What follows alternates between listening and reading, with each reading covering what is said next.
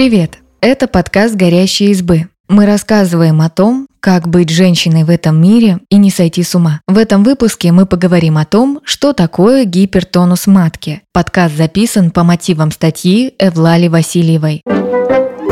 Матка – это орган, который состоит из мышц, и то, что они находятся в тонусе, нормально и не требует медицинского вмешательства. В то же время в сети женщины делятся историями, как им ставили диагноз гипертонус матки при беременности и назначали лечение. Мы решили разобраться, действительно ли повышенный тонус может быть проблемой вместе с врачом-акушером-гинекологом Юлией Железняковой.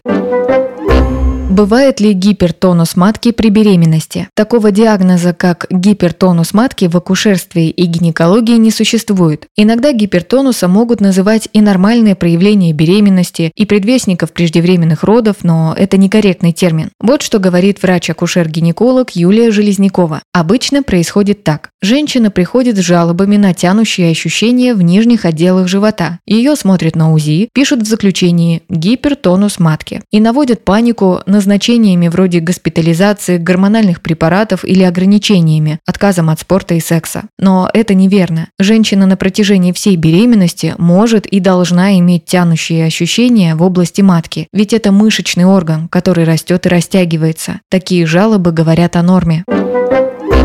Итак, тянущие боли внизу живота у беременной могут определить как гипертонус матки, но то, что матка находится в тонусе, нормально, ровно как и болезненные ощущения. Так женщина чувствует сокращение мышц этого органа. Они появляются с 22 или 24 недель и называются ложными схватками или схватками Брэкстона Хиггса. Так организм готовится к настоящим родам. А какие симптомы у ложных схваток? Женщины описывают их как напряжение в нижней части живота, которое приходит и уходит. При этом нет интервала, с которым они появляются и исчезают. Сами схватки не усиливаются, часто их провоцирует физическая активность. Болезненность может подниматься и выше паховой области из-за растяжения связок, которые удерживают растущую матку. Чтобы уменьшить болезненность, врачи советуют сменить положение тела, в котором возникают схватки, или физическую активность, которая ее спровоцировала. Также они рекомендуют пить пить больше воды, минимум 10-12 стаканов и больше отдыхать. Этим рекомендациям можно доверять, так как они есть в открытом доступе на сайтах служб здравоохранения. Например, про отдых и питье мы узнали на сайтах Кливлендской клиники и Американского колледжа акушерства и гинекологии, а вот тактики ведения пациенток с гипертонусом матки нет в руководствах или на сайтах медицинских служб ни одной страны мира.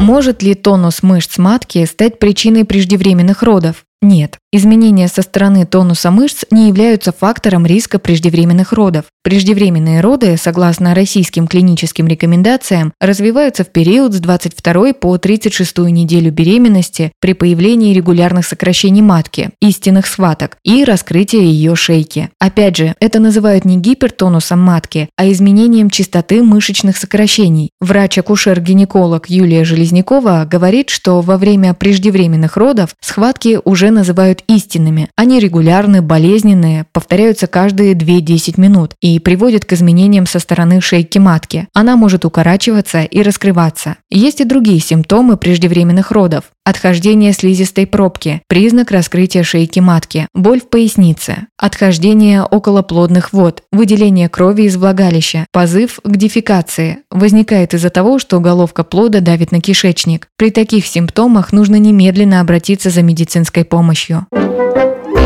Есть ли другие причины считать частые сокращения матки патологией? Да, при родах действительно бывает так, что матка сокращается очень часто и длительно не расслабляется. Но опять же, это называют не гипертонусом матки, а гипертоническими некоординированными и затянувшимися сокращениями матки или дискоординированной родовой деятельностью, согласно международной классификации болезней. Это такое нарушение родовой деятельности, которое спровоцировано индукцией родов, то есть женщине стимулируют матку, чтобы запустить ее сокращение и появление ребенка на свет. Обычно к индукции родов прибегают, когда продолжение беременности угрожает здоровью матери или ее плоду. Специалисты Американского колледжа акушеров и гинекологов выделяют еще несколько ситуаций, при которых рекомендуется стимуляция матки. Инфекция.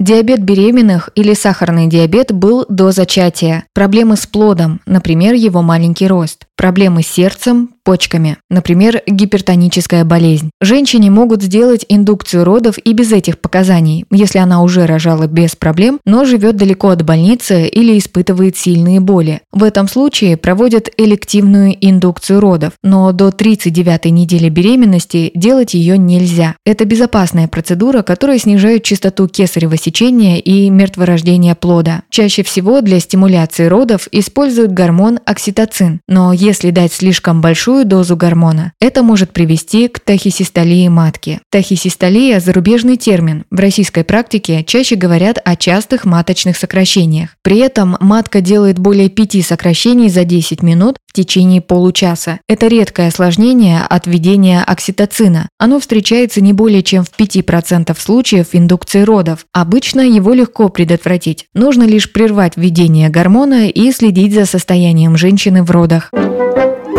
Что запомнить? Гипертонус матки – несуществующий диагноз, который не нужно лечить. Матка – это орган, который состоит из мышц, и для него нормально быть в тонусе. Тонус мышц матки не угрожает женщине развитием преждевременных родов. За понятием гипертонуса матки при беременности может скрываться состояние ложных схваток. Сильно и долго матка сокращается при частых сокращениях матки. Это реально существующий диагноз, но он ставится только как осложнение во время стимуляции родов гормоном окситоцином. Это редкое явление, которое можно предотвратить.